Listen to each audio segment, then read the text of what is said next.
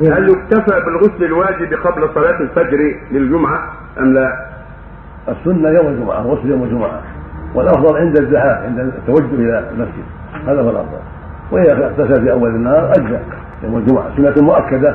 وقال بعض أهل بالوجوب فينبغي المحافظة على هذا الغسل يوم الجمعة في, في يوم الجمعة. والأفضل أن يكون عند توجهه وعند قصده الذهاب إلى الجمعة لأن هذا أبلغ في النظافة.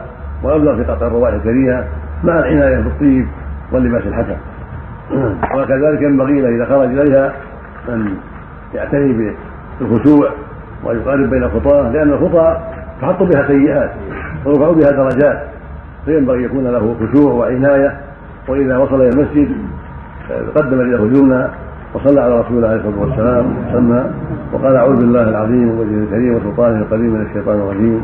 اللهم افتح لي أبواب رحمتك ثم يصلي ما قدر الله له ولا يفرق بين اثنين وبعد ذلك يجلس ينتظر إما في قراءة وإما في ذكر واستغفار أو سكوت حتى يأتي الإمام.